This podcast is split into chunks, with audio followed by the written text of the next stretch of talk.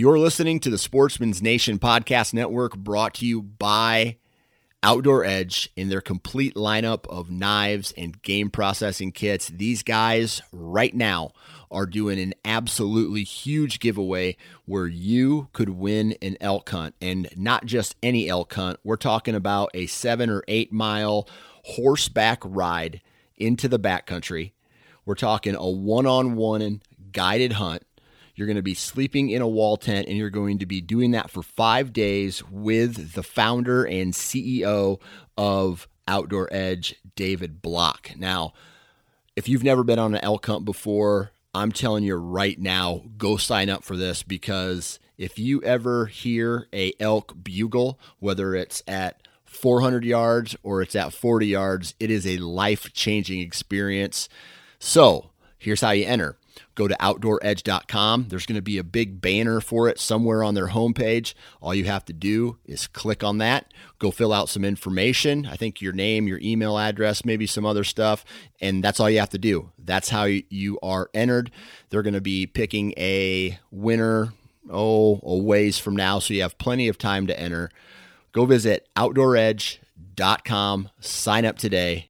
And if you decide to purchase any products from the website, enter the discount code NATION30. That's the word nation with the number 30 after that, no spaces, NATION30, and you will receive 30% off your purchase. Thanks everybody for joining in. Today we have a little bit longer episode, but I think it's got a lot of really good information, especially for people who are trying to figure out how to hunt deer in an area that might not be full of a lot of agriculture. I have Paul Putera as a guest and he is a hunter from New Jersey who also does a lot of hunting in like Pennsylvania and just kind of the, the Northeast in general. He's got a knack for putting down some pretty good deer in those types of areas. He just literally a couple days ago shot a, a really old uh, 10 pointer up in Pennsylvania in some big woods, public land, uh, and he shot another one earlier this season. It seems to be a pretty common theme for him. And really, what's interesting is, you know, number one, he has an extreme mobile hunting strategy. And when we talk about mobile hunting, this guy's, I think he put on like 25 miles, he mentioned, over a couple days span in order to finally get on the buck that he killed just recently here in PA. And he's killing a lot of his deer on the ground with a bow too, which is also interesting in and of itself. So we go through a lot of topics in this big versus small parcels of public land, in-season scouting, um, you know, how much scouting time to put in versus hunting time, what he looks for specifically in terms of finding big buck sign versus other deer sign. Uh, trying to find a particular deer that fits in a style that you know that you're good at and can capitalize on, uh, and kind of ignoring deer that aren't playing the, the game that you're trying to go after. And then we, of course, got to dive into still hunting um, because that's that's something that is just not that common really with a, a bow. Usually, when you talk about still hunting, it's something that we talk about with with firearms, and he's able to do it pretty successfully with a bow, and it really fits his mobile hunting style quite well. So we talk about pace, how to plan your routes, and all that good stuff. We, of course, do a, a breakdown on this public land buck that he just killed from Pennsylvania and get a little bit more detail about how he went about doing that. And then we talk about hunting through the pre rut, uh, what makes it potentially better in a lot of cases than actually hunting the rut if you're after one of those older deer. And then, of course, we talk about bedding and then food sources, both you know early season as well as mid season, and also we talk a lot about late season and what deer look for in terms of not only cover but also food sources during that time of year. So, a lot of great information in here. Hope you guys enjoy this episode. As most of you know, I've been using onX for several years for e scouting and waypoint management. In the field or at home, I can browse aerials and topos, map my routes, draw lines and waypoints, color code points of interest, geotag photos of rubs, or even what a specific tree I intend on hunting looks like so that I can find it in the dark, say for example. Furthermore, I can download maps for offline use and, of course, browse public and private land boundaries. Use the code DIY for a discount on an onX Hunt membership. All right, on the phone today I have Paul Putera. And why don't you give me a real quick background about yourself?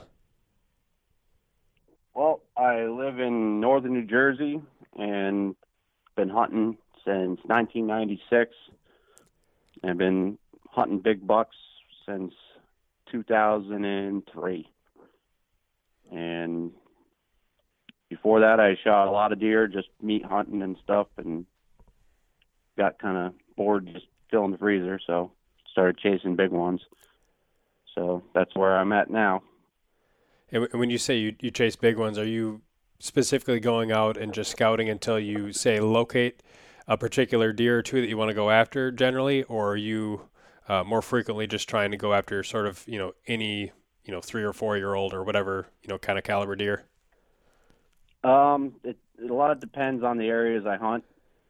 Some some places like I I, I can't scout as much with uh, certain things, so I'll I'll just hunt them based off a sign, and then during the summer months, I always like to go out and look for like real magnum bucks. Like I try to find like the biggest bucks I possibly can find, and I'll I'll try to focus on them if I can. But if I don't locate one, then I'm just hunting mature bucks. And so, if you locate one in the summer, is kind of the the strategy there that hey, if there's one here in the summer, he might not be there once hunting season opens up. But at least I know kind of the general ballpark of where you can start looking yep. for his sign in the woods exactly. come fall. Yep. Yep. It could be it could be two miles down the road when you first first find him, but you know, if you know he's in the area and you know he exists, it's a lot more motivation to keep looking. And so is most of the stuff that you're hunting like big track stuff where you can, you know, feasibly get back on a big deer or just kind of, you know, scout it down until you until you end up finding a deer sign? Are you hunting, you know, like a couple hundred acres, a couple thousand acres, hundred thousand acres? What's the the typical type of land that you're trying to pick apart?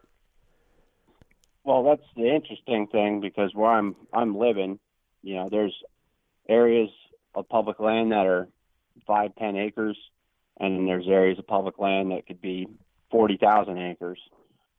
So, I really I'm just whatever whatever hits me first, and I if, if I find something gigantic in a little parcel, I'll hunt I'll hunt them that way, and I'll hunt small parcels, or if there's a giant buck in a big state forest or something, I'm I'm going after him, and it's different different ways to do it, but trying get the same outcome. Do you have a preference one way or the other? Like if you were to see a big deer in the summer, would you rather he be on a smaller chunk or a bigger chunk?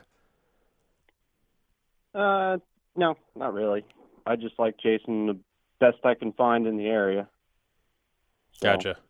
Yeah, I'd say we have a mixture here of both small and and big. It seems like for me, a lot of times what ends up happening is I might scout a small piece and then fall in love with it somewhat, um, or, or maybe you get you know summer velvet picks on it or something, but it just does not take much at all to move those deer off that area if they're not already moving off under their own yep. you know relocation, and then they're just nowhere to be seen once the season starts. And I feel like I wasted a bunch of time on some of the smaller stuff, but then sometimes they can be gold mines too. But um, mm-hmm. Yeah, it's like you hit them fast. Right, right, right. Got to got to hit them fast because everybody else is going to hit them too. So you're basically you're racing everybody else to the gauntlet to get on that buck first, because if most of the other guys that go into them, they don't know what they're doing, and they just go in and blow the deer right out of it, and then push them onto a private land or something where you can't kill them. So it's like if if if I don't have something like absolutely a magnum size buck, I I absolutely focus on those smaller parcels with good bucks first because a lot of times they're they're really you don't have to walk that far. yeah, right. it's easier to get them, but you got you only get like one or two hits and then you're done. So you you got to just you hit it while it's on fire and you get in there and you do it. And if you blow it out, you go to the next one and just keep going. And just keep stacking through all the little part parcels.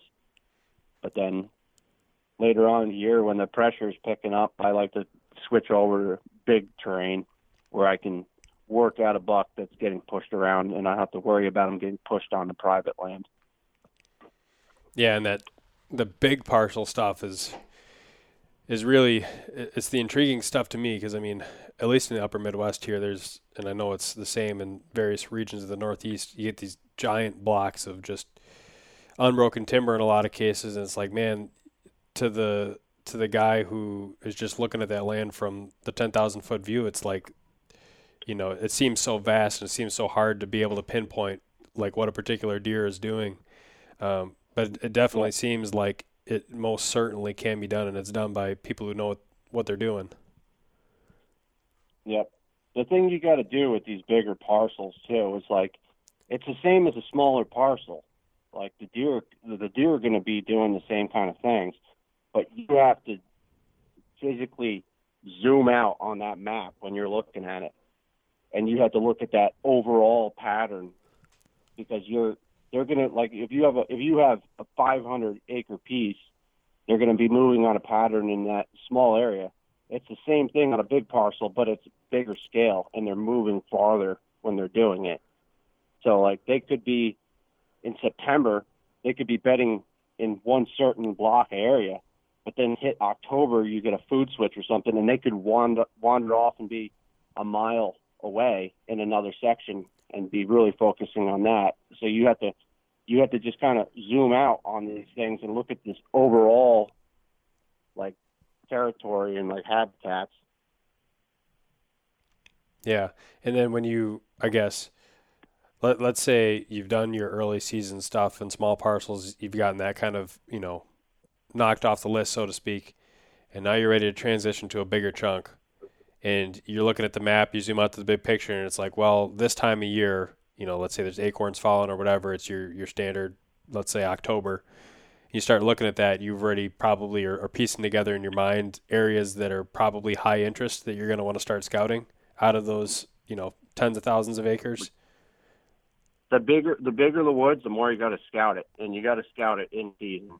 There's no other way around it. Like you get these big chunks and like the amount of times that I actually sit and set up per week compared to the amount of times I'm physically just walking them or walking around and still hunting with my bow is you know I'm I'm I might sit twice a week you know and I, I'm just I'm constantly moving and looking and looking and looking and looking because you got to just keep on top of it and find these shifts especially if you don't know the area. You really got to walk then and so, what what specifically are you looking for when you're doing those those scouting sessions during the week?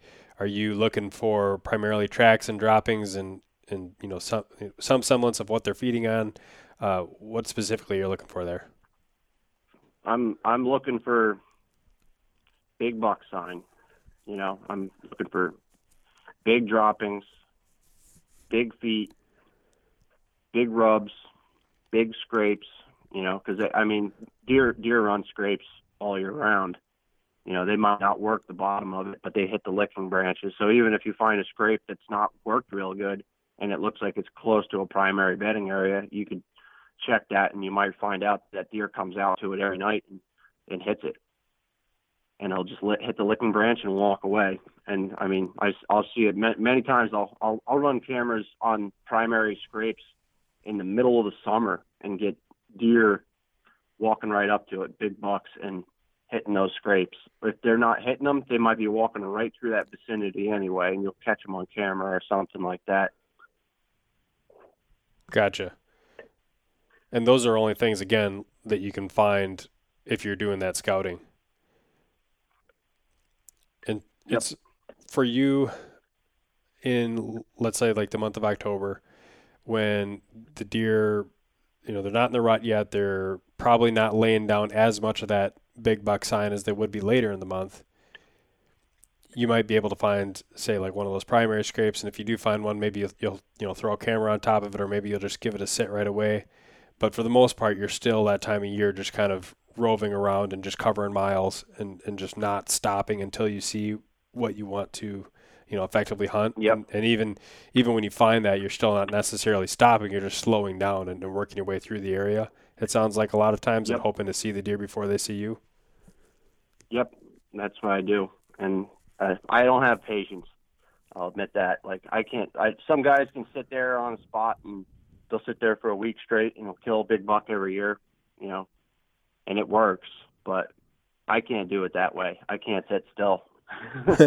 so I, I literally, I'll just keep going. If it doesn't look good, I just keep going. If I don't feel confident in it, I just keep going. And you know, I'm sure I walk past deer doing it because, you know, sometimes they're just not making the sign that you expect. But I'm always looking for that deer that wants to play my game.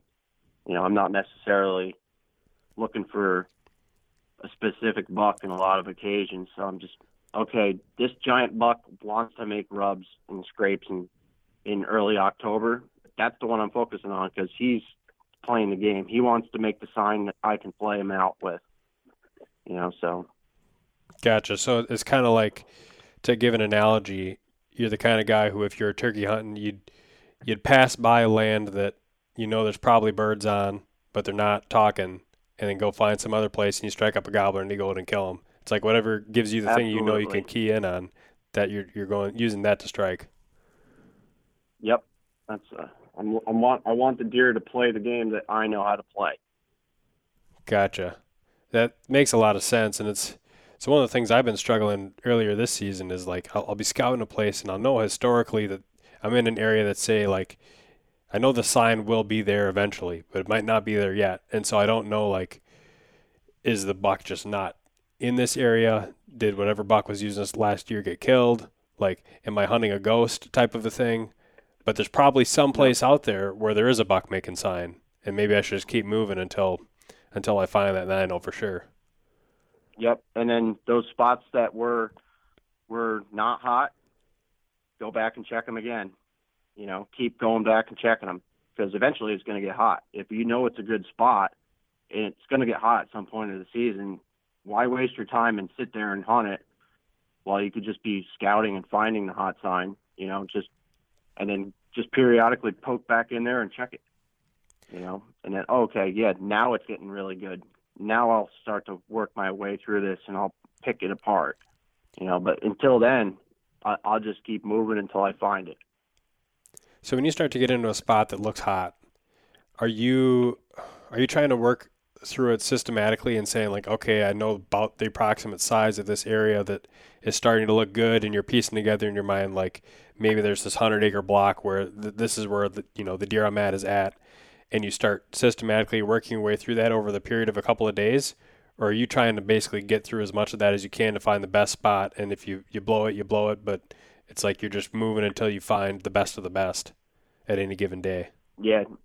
Yeah, that's I, I do that a lot. I'll just still hunt through areas. I, I love hunting from the ground and I love just creeping up on deer and shooting them on the ground. It's a lot of fun. I don't just shoot big bucks doing it too. I, I use that to fill my freezer. Like if I need to get a doe tag filled or something, I'm I'm moving. I, I probably shot eighty percent of my my deer on the ground moving in the last six seven years now. Moving like that through everything. How quickly are you moving when you do that? Like a step every couple minutes, or what's your pace? if if I feel like I'm far farther back on the track, like where the where the sign is, it's not that hot, but it's kind of getting better. You know, I'll I'll move a little quicker. But once I feel like I'm like right in the bedding or like right on top of those deer, I slow way down. And the best the best way to figure that out, you know, is you got to do it, and you got to physically you got to screw up a lot. You know, I, I to to do what I'm doing now, like the amount of deer that I have jumped over the over the last couple of years is a pretty ridiculous amount of numbers. You know, and like I'll I'll be busting deer every day.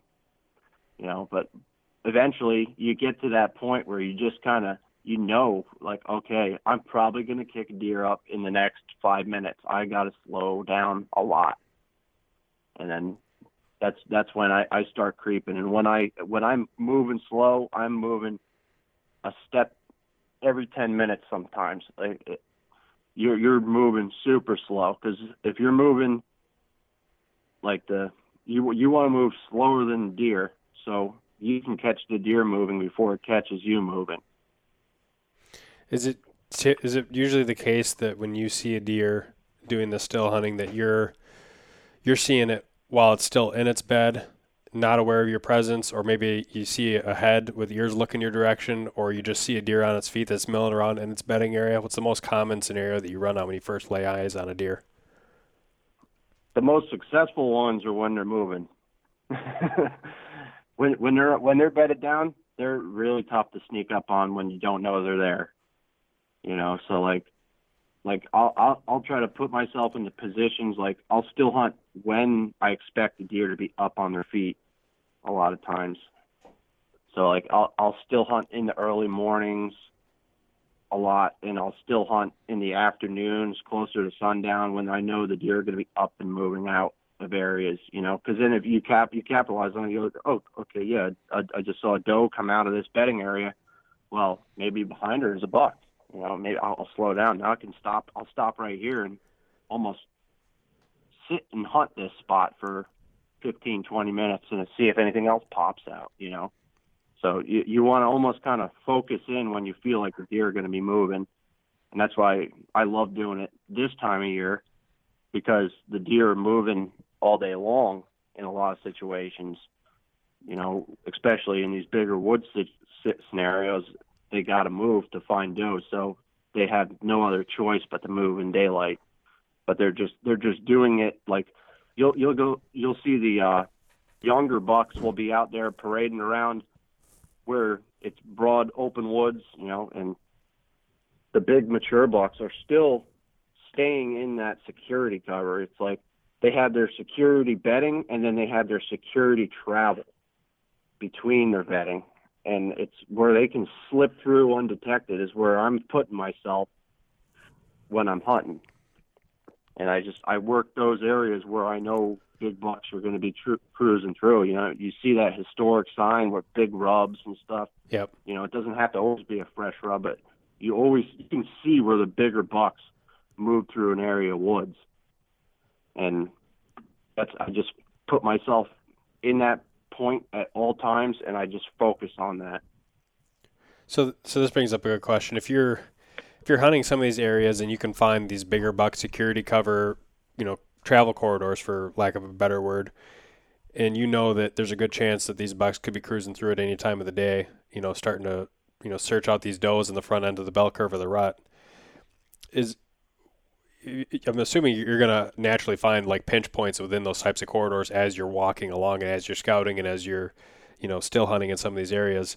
What prevents you from just saying this is a great pinch point? I'm just going to sit up here and I'll just sit here all day. Is it just your mentality? Do you think that would still be an effective um, approach? Oh, uh, definitely. Like you can do that. Like if you find a pinch point or something, like I might be still hunting through an area and I find something that looks really good. I might sit down for an hour or so you know, I'll I'll just kind of let it play out. But if it doesn't play out for too long, my patience starts hitting me, and I go, okay, I got to go to the next one because this one's not working. You know, yeah. it could have could have waited another ten minutes and it might have worked, but but if I I just like to. It drives me nuts when I don't know where the deer are. Yep. In a situation, and I just I have to know. So I, I got to get. Okay, he's not here. I got to keep going. Maybe he's around the next corner, and you know. But I, I'll pause for a long time. You know, I'll, I'll just take and okay, this is good. Pull up against the blowdown or something. Put yourself in a good concealed position. You know, because when you're when you're hunting off the ground too, you really got to think about where you're putting yourself because like you have to shoot that deer. You know, so you got to be able to get that bow back and stuff. So you got to put yourself in a scenario where you can do it. It's like, okay, if that that deer is going to might come out this pinch point here. I can't just sit here against a tree. I gotta I gotta hide up in a blowdown or something. And I gotta have something so I can conceal myself while I'm drawing my bow. So if you're if you're covering ground slowly and you're thinking, okay, I'm in a good area, like you know, any minute, you know, a deer could pop out, could just start cruising through this area, or I might just walk up on one. Are you? I'm imagining you're also piecing together in your mind like your next travel steps. Like okay i might i might take you know a step every couple minutes to get to this blowdown and then i'll sit there for maybe five minutes and then you're looking for the next blowdown or the next you know pine tree or something that you're going to be able to get some cover in and you start work your way toward that? Exactly. Yeah planning planning your route ahead of time. I'll, I'll be looking 100 yards ahead planning my route for that whole distance. I'll, okay yeah if i walk over here that's crunchy leaves but if i walk 10 feet over here, there's some moss on the ground. I can step on that moss. Oh, there's bare rocks. Those rocks might roll and, and pop under my feet. I can't step on those, but those rocks are bigger rocks that are solidly planted in the ground, I can step on them. You know, and you're, you're the whole time you're doing that, you're you're planning on how you can get through that without making a, a peep. You know, and if you do make a noise, you've got to stop because the first thing a deer does when they hear a noise, because you, you always got to think that deer is probably going to be under 100 yards from you. You know, so if you make a little sudden noise, you got to stop. And if it's a drastic noise, a big stick break or something, you got to wait it out and give it at 15, 20 minutes. So that deer thinks, okay, maybe it was just a tree limb breaking off or something falling down. You know, you gotta you gotta make yourself sound really natural. Sure, no, that makes sense. And on the footwear side of things, are you a a rubber boot guy? Are you a leather hiking boot type of guy? Soft sole, stiff sole? What do you feel like gives you the best, you know, maneuverability and quietness maneuvering through the woods? I like a rubber boot. My my favorite are the uh, LaCrosse. I use like the Burly or the uh, the I think they're like Alpha Burly Pro. They're like they're like ninety dollar boots. Yep. Because I, I wear my boots out. I walk a lot. I mean, I'll go through a pair of boots every year, just wearing the tread right off of them. So I don't buy super expensive boots, just a lightweight green boot.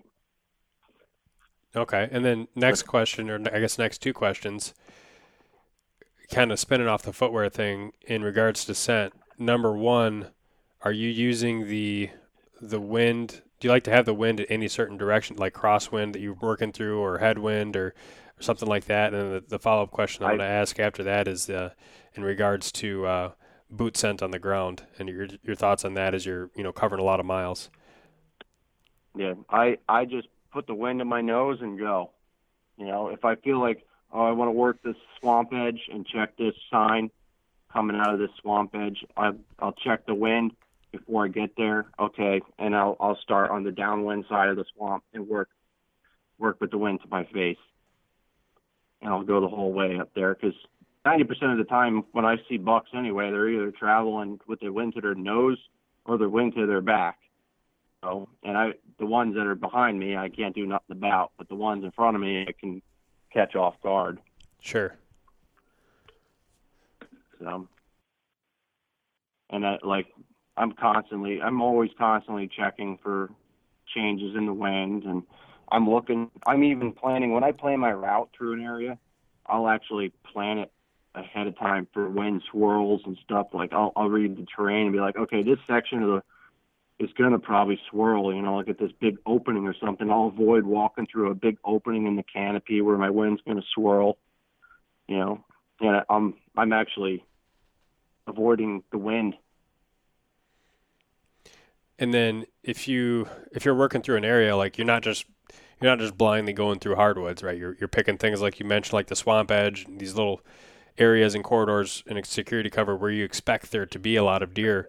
So are you worried at all that your approach is, you know, in any way detrimental with the amount of boot scent that you're laying on the ground? Or do you feel like you're just only hitting any given place once and it's unlikely that because you're not being patternable yourself, the deer aren't really going to pay it much mind? Yeah, I mean, you, you'll put pressure on the deer in these situations you know. But if you, as you're moving through them, you're learning so much that even if that deer does kind of get wind, wind of you in those situations, you're you're so far ahead of them on understanding how they move through it that you can get yourself in a position where they won't detect you later on. And I mean, I I I really feel like they're gonna they, they you might you could bump a deer and push them, but a lot of times especially these mature bucks, are very confident in their locations. And I mean, if you bust one out, a lot of times they feel confident they'll come back and within a couple days, you know, if not the next day, you know. And so, then uh, sometimes I'll do that too. If I bump a big buck out of the bed, I'll come back in the next day immediately and get over that bed, and I'll set up mobile with a like a I'll set up with a tree stand or something right over the bed, right over the bed, um, sometimes they come in, sometimes they don't. When you say right over, are you like usually slightly downwind of where the bed is, so you can shoot to the, the bed, but in case he j hooks, you're you're hopefully still going to catch him there. Um, if I can. Sometimes in some situations you just can't, and then I'll just sit directly over the bed and hope he doesn't come in and J hook too bad that I can't get a shot off. I try to when I set up the stand, I always try to put myself like some guys want to get real high or something. I set my stand. If I got to set it four feet off the ground to get the most shooting options, that's where I go. I'm always I'm setting myself up to shoot because anytime a deer comes in range of you, you're setting you're setting a timer, and eventually that deer is going to get you. You know, so you just got to be able to get him before he gets you completely. So you might stop and start getting your wind, but if you got that arrow flying in the air at that point, it's stuck for him. yep. So if you bump a deer, are you going back? Like, let's say in your mind he might not come back until three days later, but you're going to give it every chance you got. You might be in there the next morning, and then you go back in the morning after that. Like, you're just going to keep going back to that that virgin, you know, sit on that bed until he shows up, or is there a certain amount of time that you're like, well, after after three days, I'll just give I, up and keep scouting? I I usually I'll do like the bump and bump the first time. I'll bump him out and get right on the bed in the morning. But like, if he doesn't come back that morning by like nine, ten o'clock, I'm down on the ground and I'm following him where he went. After you bumped him the first time. Yeah, I'll take a, I'll take a good judgment of where I think he might go next, and I'll just go check that, and I'll I'll still hunt that. And if I pick up a sign over there, then I'm back in the game. I don't even have to worry about returning to the bed because I'm right on him again. Gotcha. And it it seems like that's kind of well, I, I guess in this the case of this buck you just shot in, in Pennsylvania. I don't know that you had ever bumped him initially, did you? Or did you just find his sign and, and kind of hunt him down after reading his sign? Yep, I bumped him. I never hunted this piece. I don't have a camera on it. Nothing. I well, I'll, I'll start off when I shot this buck. Well, I started hunting Pennsylvania opening day, and I picked a spot that was really remote, that had really hard access. There was only one one parking place, and it was surrounded by private land, and it was like probably like 1,800 acres of public. And I started there, and I went in there the first week and I just wasn't seeing the sign I wanted to see. I was seeing bucks. I, I passed up three three and a half year old bucks that I I was like, man, I probably should have shot them, but I didn't, luckily. But it just wasn't the sign I wanted to see. I wanted to see a bigger buck, and you know, I find I, I worked I worked through that whole area. I pretty much burned it, you know, because I I checked every nook and cranny in the whole place, still hunting it and setting up in the evenings over dropping acorns on the outside of the swamps and stuff. And I, I mean, I burned it completely, and it just it didn't have the big buck sign I was looking for. So I transitioned over to another area that had awesome giant buck sign, but it had too much pressure, and the pressure was so bad that the bucks were not going to be moving in daylight. And I, I like they're they're starting to make scrapes and stuff, and I was like, if they're I want to find find bucks that are moving around and making sign when I can hunt them.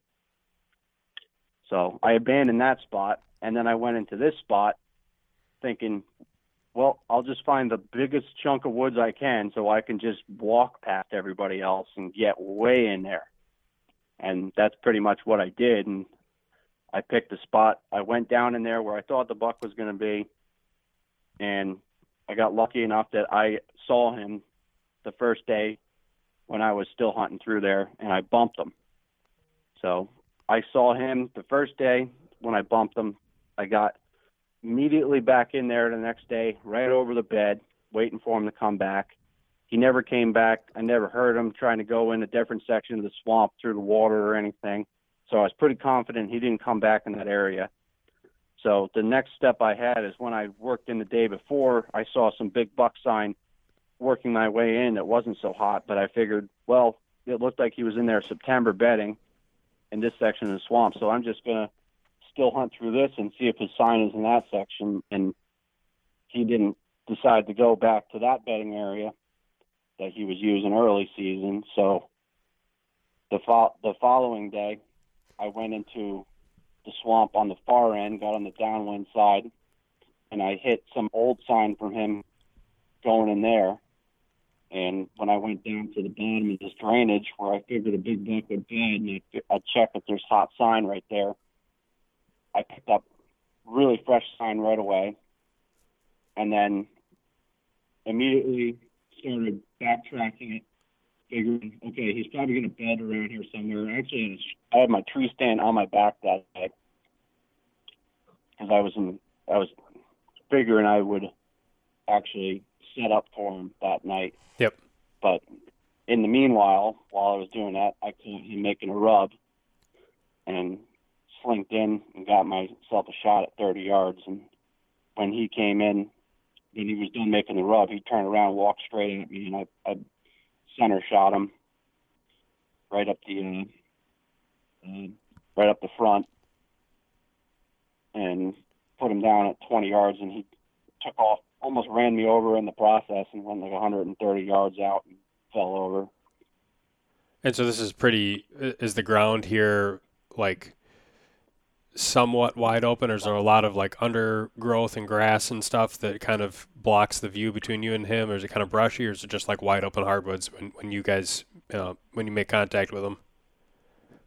It was in a swamp, like on, on working the edge, you know, because I, I just figured the young bucks are going to be cruising cruising in the open terrain, and I was seeing younger deer doing that, but I I wanted to get on something bigger, so I figured he's going to be in that security cover, and he's never going to leave it until pitch black. But he's probably still going to want to work around and check those. So I worked. I put myself right on the right on the buck trail, on the interior of the swamp where it's where like the thick and like you kind of get that transition line of like more open swamp where he's traveling and i just pretty much walked the old historic rub rub lines and checked the new sign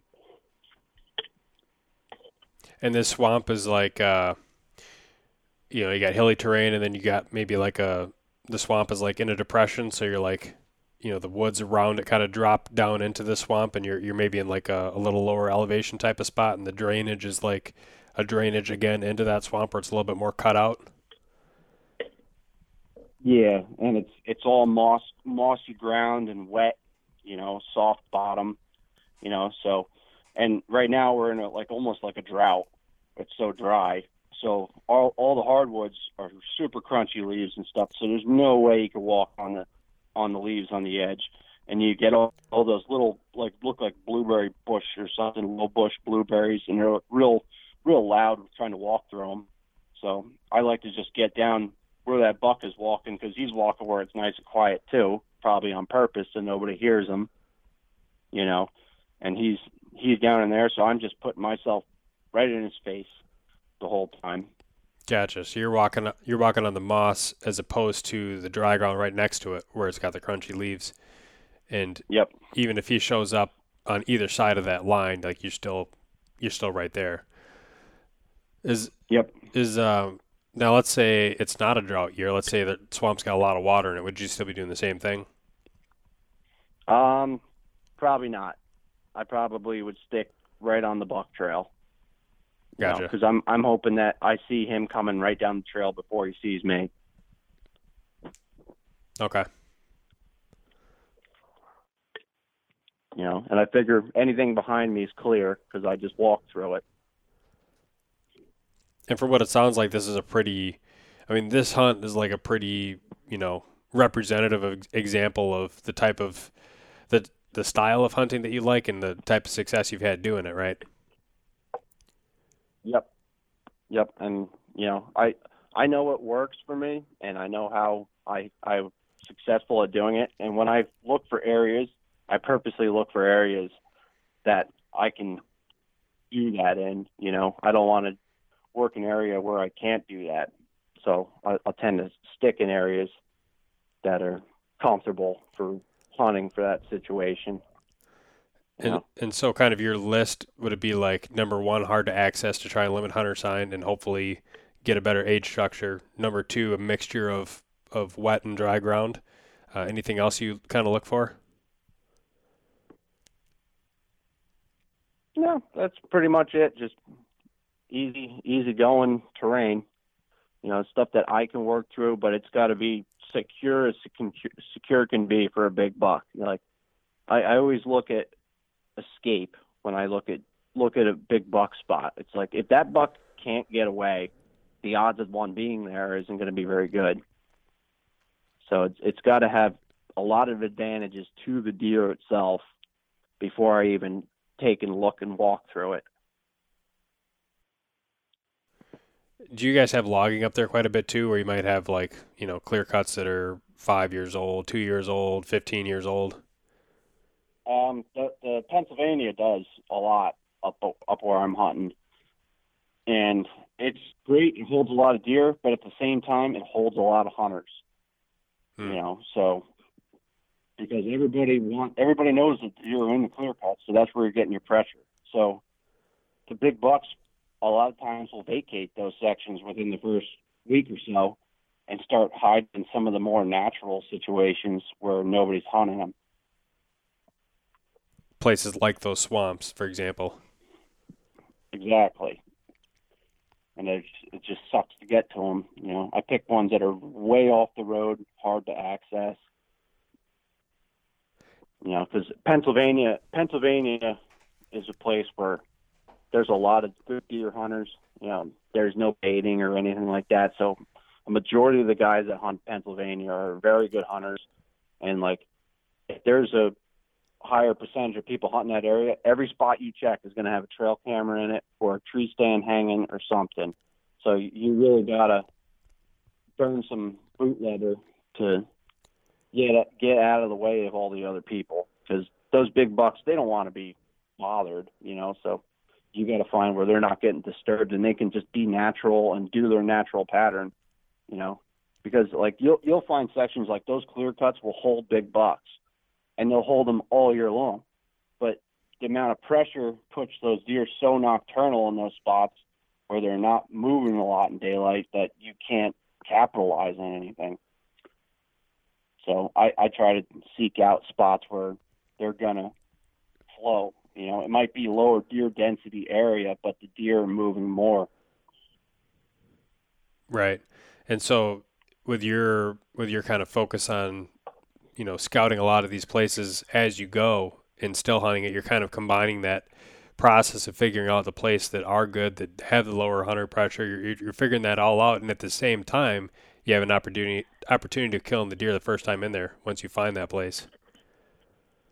Yep, Yep, and you know I'll just go go with the flow. If, if it feels like I got to stop and sit for this deer, I'll stop and sit for him. But you know if if I'm not seeing it, what I want, I just keep moving until I do. You know, I got you got to you got to you figure hunting's a game of odds, so you got to stack the odds in your favor. And if you're sitting in a low percentage situation or it's going to be extremely difficult the odds of you getting something are pretty low, you know. So you got to you got to find those situations where you're going, oh, okay, yeah, I think I could definitely kill one here. This is a bomb-proof setup, you know, before I'll set up on it. How often are you going back through places you've already looked? Do you have like a like okay, I went there last week. Oh, it's time to go back there and check what the sign looks like now, or is it like once you walk through an area, like that's it for the year? Depends on what you see. How like what's your circuit look like? If if it looks like it's going to be a good spot where a buck's going to start using it, I'll go right back in there and keep checking it. You know, every time I walk in, I might walk differently through the woods or something, and then, you know, I'll, I'm just going to poke down, check the swamp edge. All right, nope, not not fresh. All right, keep going. You know, and I'll just I'll keep poking back and checking them, and eventually, eventually you'll find them doing that so let's let's say you find you get down to like a swamp edge and it's just torn up. Like you find a ton of sign and and you go and you still hunt through it and for whatever reason you don't see any deer, whether they just you know whatever reason that was that day.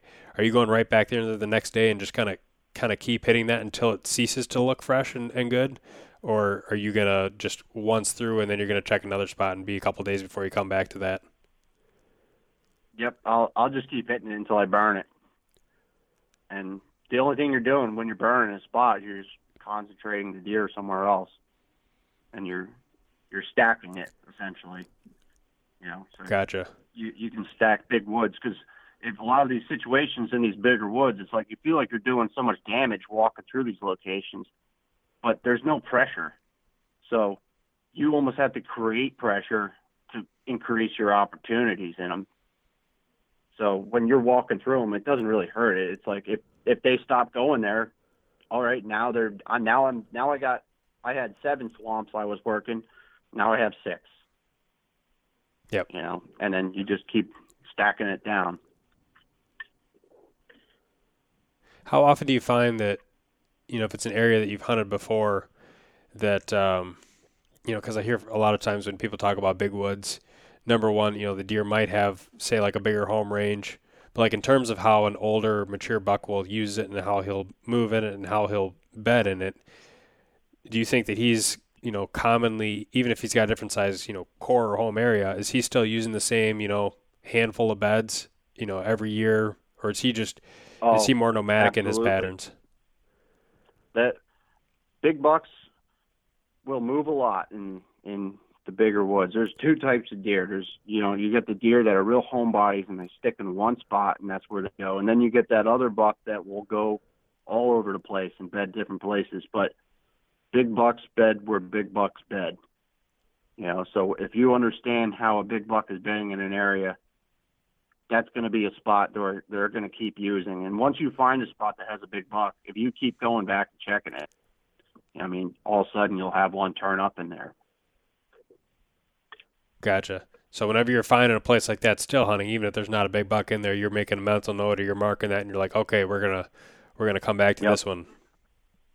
Yep, I, I use onX now, and I'm I, I literally I mark everything, and I, I I color coordinate it different different colors for like different age class deer and stuff. I'm like, oh, the all the big bucks I know is mark it black, you know, and okay, this is probably a three and a half year old. I mark it a different color, use purple or something, you know, and then I can kind of like look and it's nice to have that when you mark everything because you can't remember everything you see, you know. So you can pull that map out and be like, wow, this section of the woods is all black, big buck sign, and this section is purple and it's all young buck, you know.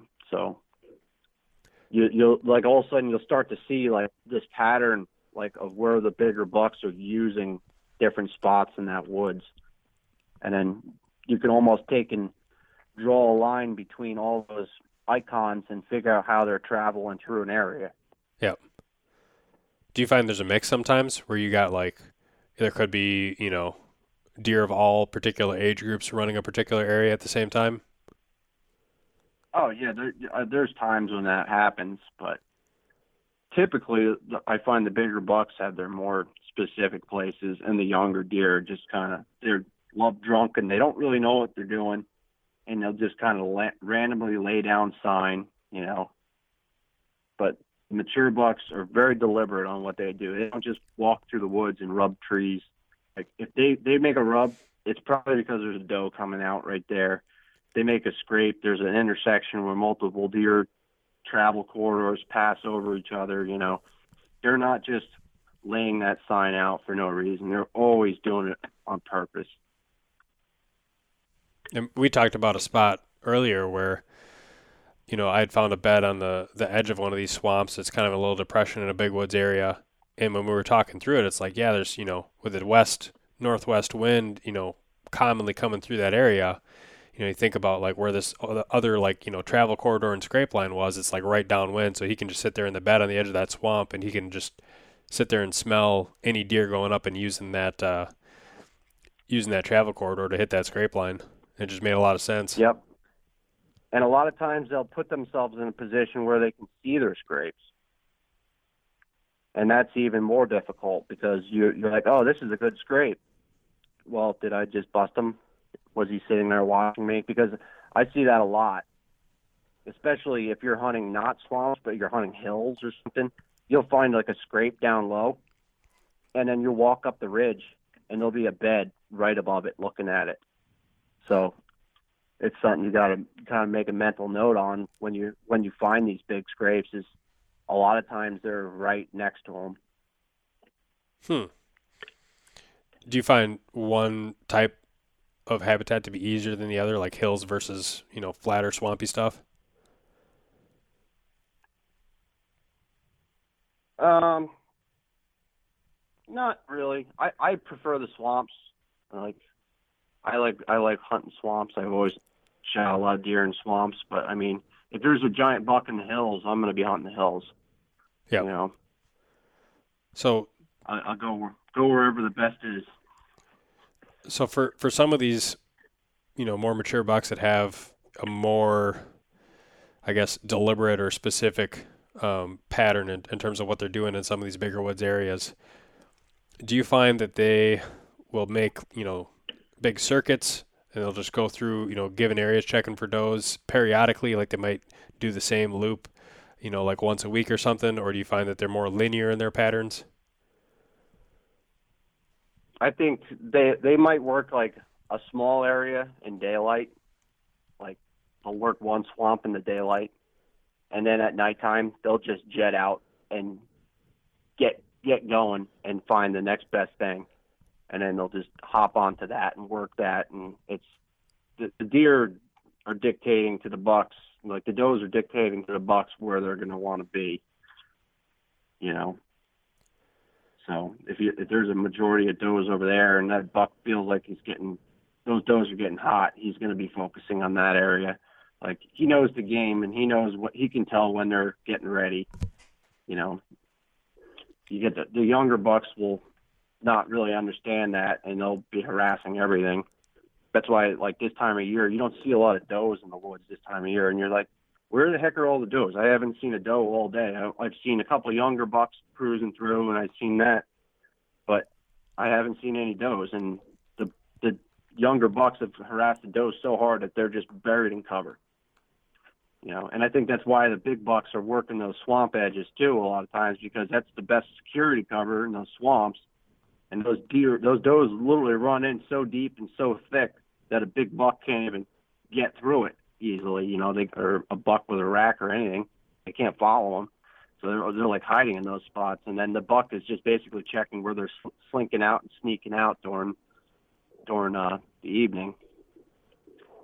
Yeah, that makes a lot of sense, and I'm, I'm thinking even like the last few, you know, weeks of of me looking at some of this stuff too, and it's like, yeah, to your point, I I know of like a handful of you know like small to to medium you know medium sized bucks work in an area, and very few does, and you know, until you said that, I didn't really think of it. It's like, oh, there's another buck on camera or whatever. But it's like, yeah, the the amount of does that I'm seeing like very recently versus like several weeks ago definitely has has dropped. Yeah, and they're they're still there. You know, you're not seeing them as much because they're just hiding because they don't want to get harassed. Like they're not ready. They they want to they want to lay down in the daytime and they want to bed and they want to go out at night and feed. You know, and they got to hide from those bucks so they can do it. Yeah. And then you kind of get the bucks kind of you get the does clustered in the center of the swamp, and then the big bucks are all all the bucks are kind of staged up around the perimeter waiting for them.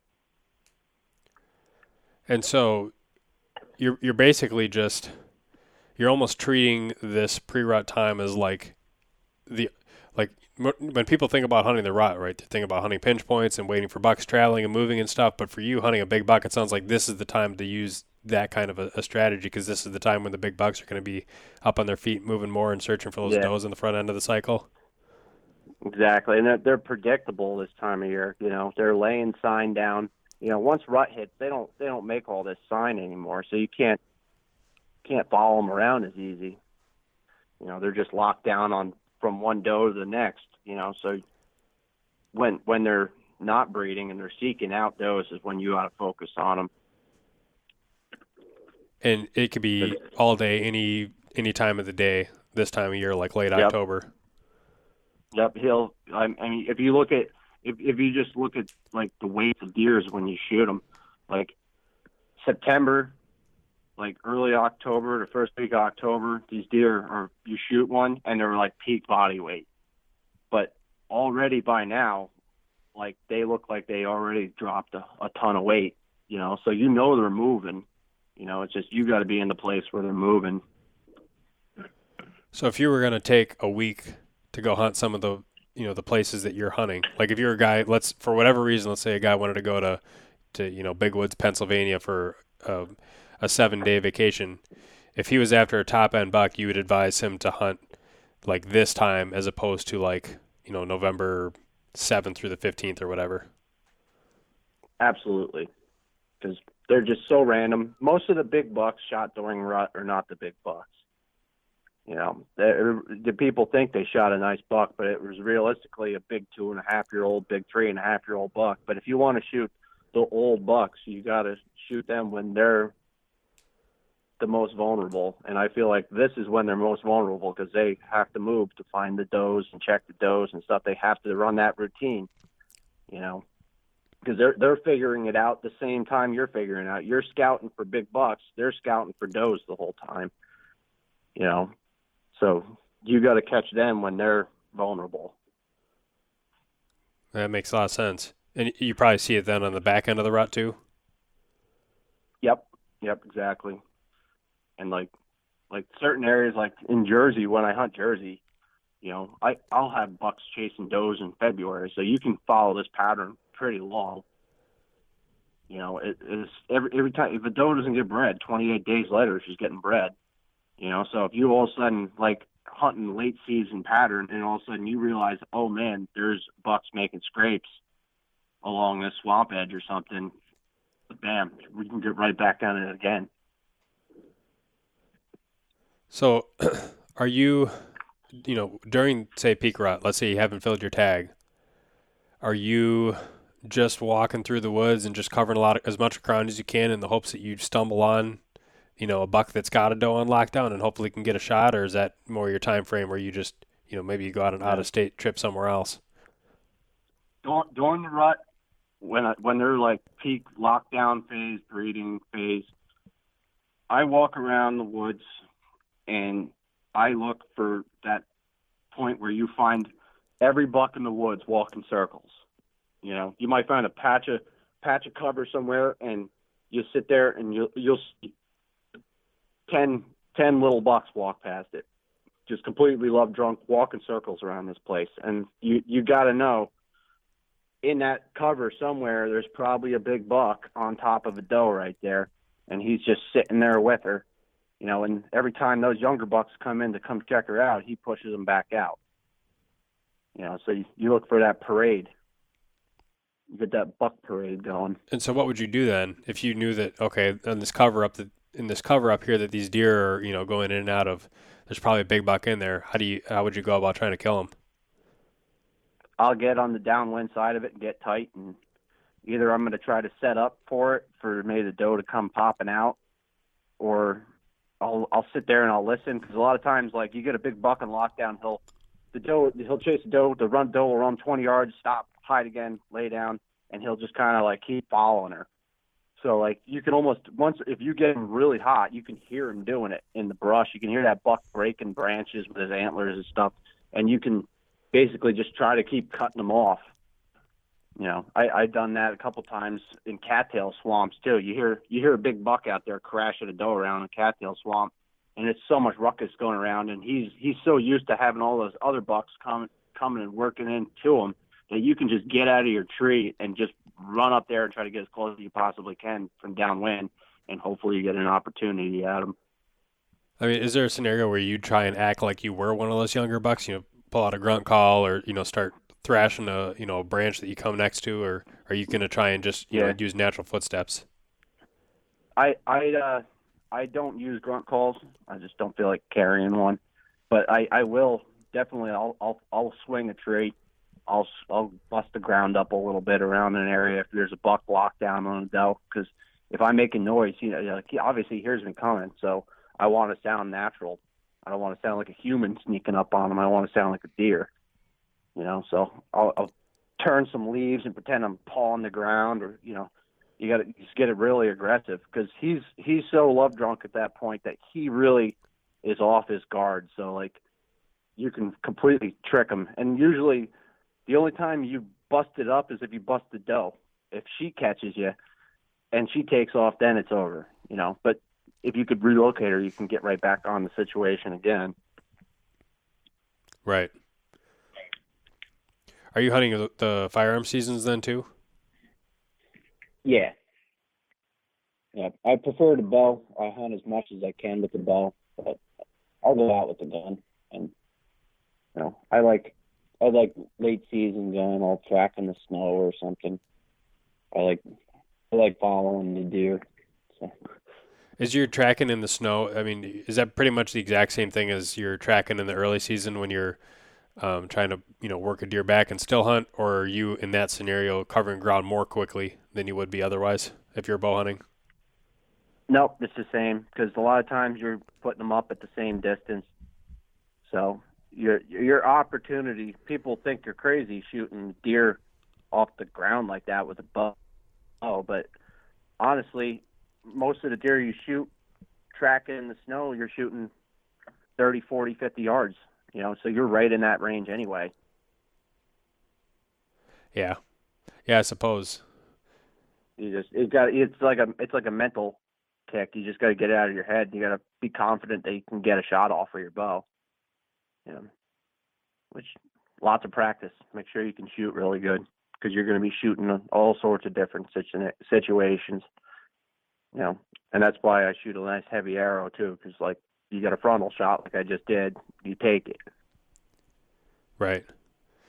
Are you when you when you're tracking in these type of scenarios? Obviously, like if you get a fresh snowfall and you got a deer walking in that fresh snow, it's pretty obvious. You know, anybody can follow that track back. But in some of the more challenging scenarios to track in, like let's say it's been dry for two weeks, I mean, what do you, what are the things you're keying in on, and, and how do you get better at learning how to track deer in certain scenarios like that? Um, the best thing you do, like you, some days you can't go really quick. You got to just be super slow and so methodical. You'll feel like you'll never catch up to anything, and a lot of times you don't. You know, but you find that day where all of a sudden now you got 25 mile an hour wind gusts or something. You better get out in the woods. You know, because you, you got to find those advantages. Those are those are the killing days. You know, the the other days you're kind of just still hunting through and learning it and figuring it out, like where the deer are going to be. But those those days where you get those weather changes, where it gives you an advantage, is the days that you have to take. You know, and you got it. Those are those are the times when you're going to do it. Yep.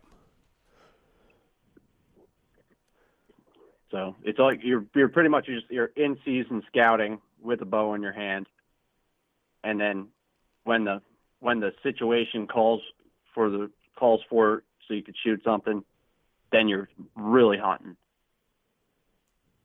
So I mean, you're pretty much always in the game. For yep. you, yep. are you most most of the time walking with like literally just your bow and like maybe a light pack and whatever you you know essentials are for for scouting, or do you typically always have like a climbing method and and some type of platform with you um, in case you do want to set up? Yeah, I, I usually I'll carry like a tree saddle and a platform and some sticks on my back or something. I try to be super light and efficient with it, but anymore, I, I feel like every time I go out, I'm like, man, why am I carrying this thing around on my back? You know, it's so many so many opportunities. You go, why I could just probably just sit here on the ground, you know, because people just get this. People just get this in their head. You you're like, oh, I got to get up in a tree and like I think it was a good eye opener for me when I shot this buck. Now it's like, man, I might just not even take the tree stand anymore. You know, it's working out pretty decent. I keep putting myself in situations, and you can just as easily hide on the ground and get a shot. If not, you get better shots sometimes because you find you get up in a tree and you can't see anything.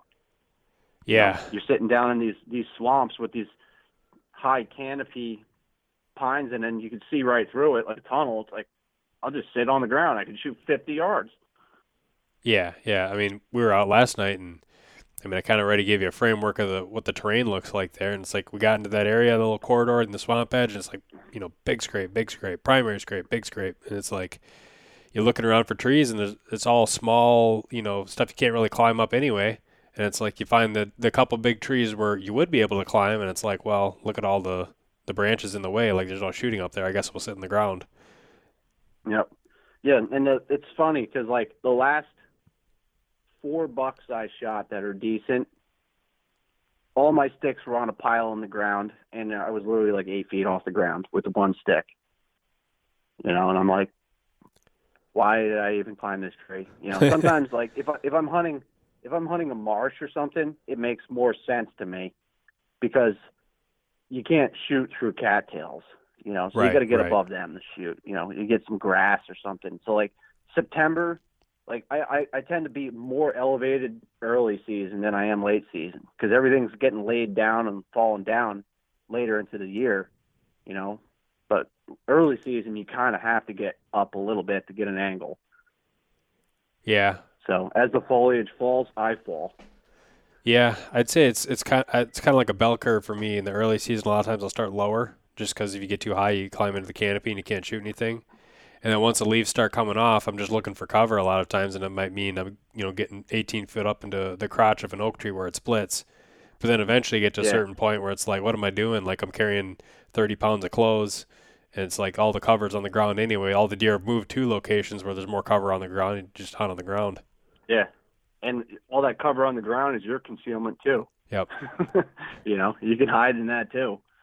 You know, and like especially if like if you're hunting like mountains or big woods, there's so many opportunities where you can kind of poke up and hide on a ledge or something where you can get a nice angled shot or something. There's so many so many places where you can put yourself in a situation where you have that little bit of a high ground advantage. And, and those those bucks in the the grass and stuff, it's like they'll get in that grass and they'll hide right in it. Like people, people are like, oh, there's no overhead cover or something. But if you think about it, if you got six foot tall cattails and grass, I mean, if they push themselves up against it, the sun's not hitting them. They're actually in the shade on the ground, Right. so they they can be almost anywhere in some of that stuff, especially if it's not wet. If you get a dry year or something, it's like, geez, this thing could be hiding in the whole freaking cattail swamp. Right. Well, the, the other thing too is, you know, you mentioned them being shaded, but late season that provides a lot of, you know, cover from the wind and the sun's able to, you know, shine down on them and keep them warm. So it's like there's a Mhm. thermal advantage to some of that grassy stuff in the late season too. Yep, and those deer they they reposition. You know, they don't just sit in one spot. You know, they're like, oh, I'm getting a little chilly. I'll go sit in the sun. Uh, I'm getting getting hot. I'm gonna go shade myself a little bit. You know, and they just kind of rotate around in there, and like, oh, I'm I'm hungry. I'm gonna get up and walk over here and nibble. You know, that's why you you find these beds in these swamps sometimes, and it's like, like the beds are great. You want to know where they are, but sometimes sometimes you get too driven in on focusing on specific beds and stuff and it's like you can't you can't do that you got to find spots where there's a lot of beds you know the more beds you got the better because that means that deer spends more time right in that spot. And when you want to set up on them for like a standard beast hunt bed hunt you know and you just you can get right there and you get between his point of bedding and point of travel and you got him you know. On that note too, where they get up and move, you know, periodically for whatever reason, do you find that like when the wind shifts, they might also want to shift their bedding, and that could be a good opportunity for um, for finding movement and things like that, in periods where they'd otherwise just be bedded down. Uh, sometimes it's. I I've come to the conclusion like there there's situations where wind bedding is very specific, but a lot of times in these spots, like you just find these big round beds. You know, it's like okay, the deer is probably facing 20 different directions in the same place. You know, and it's. I, I almost like. I feel like the larger bucks almost want to focus on visual bedding in a lot of situations, unless like you're like out in the early season in call tall cattails and then they're not as much. But they they like to know what's going on you know? That's why like if you find like a series of doe beds you're like you're like okay the buck isn't bedding here. This is all does you know? That buck is probably be bedding on the sides of it or on the back or something. He's going to be putting himself in a situation where he can monitor all the other deer you know because if somebody comes walking into that spot and busts up the deer that buck is sitting out on the side where he's not vulnerable and he can stand up and go, oh, what's going on over here? Oh, something spooking on my does. Okay, what's what's up with that? And then he could figure it out. You know, because the last thing a buck wants to do is just bolt out of a spot. When you when you bump a deer, like they usually don't go no, nowhere if you bump a big buck. They'll they'll they'll run 50, 100 yards and they'll stop. You know, and the mis- mistake people will do is they don't stop too. You know, so if if you stand up a buck out of its bed, freeze, and I mean you might have to wait half an hour, and all of a sudden you hear him walking. Like okay, oh okay, I hear him slipping away now. Which direction is he going? And then you can get right back on him, and put that pressure right on him again, and try to cut him off or set up on him where he's going to come out now. Yeah, makes a lot of sense. And and then the other thing you learn too, I guess, is you do learn that exact bed location. And going back to what you were talking about earlier, it's like, well, if you don't get on him that day, then go maybe set up right on his bed the next morning in, in hopes that he comes back to it. Yep. And sometimes they come right back, sometimes they don't. Some it, it, it's all about the bucks. Some bucks don't wanna. Some bucks some bucks were so confident in their locations that you can't kick him out. You know, or it might just be the best piece of cover available to him, and he's just he's like, "This is all I got." You know. Yep. He's like, everywhere else is going to just get hammered, and I, I'm going to get killed if I go anywhere else. So he'll just keep going back in that spot, even though you're busting him up. We didn't really talk about food much at all. Do you pay attention much to what the deer are feeding on? Is that a big part of your strategy, or is it is it kind of like a sidebar to all the other stuff you're looking for? I pay attention to it a lot in early season. I mean, a lot, and I focus on a lot of like natural forbs and wildflowers and stuff like that. You know, I, I focus on food in the bedding. You know, I need to find a spot where that buck wants to eat and he can live and eat at the same time. You know, because all they want to do in the early season is just pack on calories. They're trying to get fat. You know, they spent all summer long trying to grow antlers. They depleted all the calcium in their skeleton in the process of doing that. So they need to feed, and that's all they're focused on. And that's what, like, people like, oh, they don't move early season, and you're correct. They don't move early season, but they move in a, and they move in their little core area. You know, but they're they're sitting there right on top of their food eating, and it's where you got to capitalize and get in on them, figure out how to do it. Right. Is the is the stuff that they're feeding on that you find, you know, most often stuff that's that's only present early season, like say it's, you know, the grasses and the weeds and, and whatever else that is going to die off as soon as it starts to get cold? Or do you find that like they might be in areas yeah. where it's like a, you know, recent clear cut and it's it's just small saplings and maybe they prefer that over the, the more grassy areas? It, the deer deer want to eat forbs if they can get on them. If they can find the forbs, that's what they're going to eat. You know, they want to eat those wildflowers and the greens. Like they want that because that's the most nutritious foods for them. You know, and there's there's a big list of higher, uh, like calorie content and higher calcium, and higher sodium content plants that they they want to hit. You know, and then like they'll they'll focus on they'll like once the acorns start dropping, they'll start wanting to switch over to acorns for a little while. But it it's really the reason they're switching over to acorns so much is because a lot of those other foods are starting to brown up. You know, and until those are completely browned up, they're not going to get completely focused on acorns. Yeah, I guess that makes sense. Um, when you think about kind of the timing, once one's going out, the other one's coming in, and it kind of naturally gives them that good transition. Yep, it's and that people are like, oh, the the deer are moving and they're not they're, they're not I'm not seeing them anymore, and they're shutting down. It's not that they're shutting down; they're just kind of filtering into a different area, and they almost like kind of like that's why I love areas with a lot of diversity you know, the more diversity in the habitat you can find, the better, because it just means that they're not shifting as much. You know. So how about late season? What what do you find that late season they start to you know the acorns are gone, the there's no there's nothing green growing you know typically. they're they're looking for roots a lot of times. Like they're like tubers. You know, there's a lot of there's a lot of like certain wildflowers and stuff like like that make bulbs.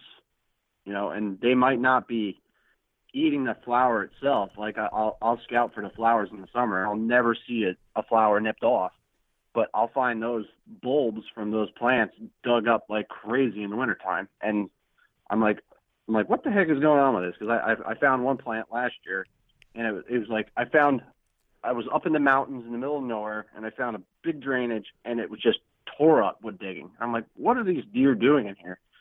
And I I I started researching into it, and I'm like, okay. I, I started digging where they're digging. I'm starting to find pieces of root and bulbs where they're chomping all this stuff up. I'm like, what is growing here? So then during the summer, I went out when the flowers were coming up, and I went out and found out what flowers they were in those spots. And I'm like, oh, okay, they want to eat those those flowers. And then I did some research on this flower. It's some kind of like a, a violet, some species of violet.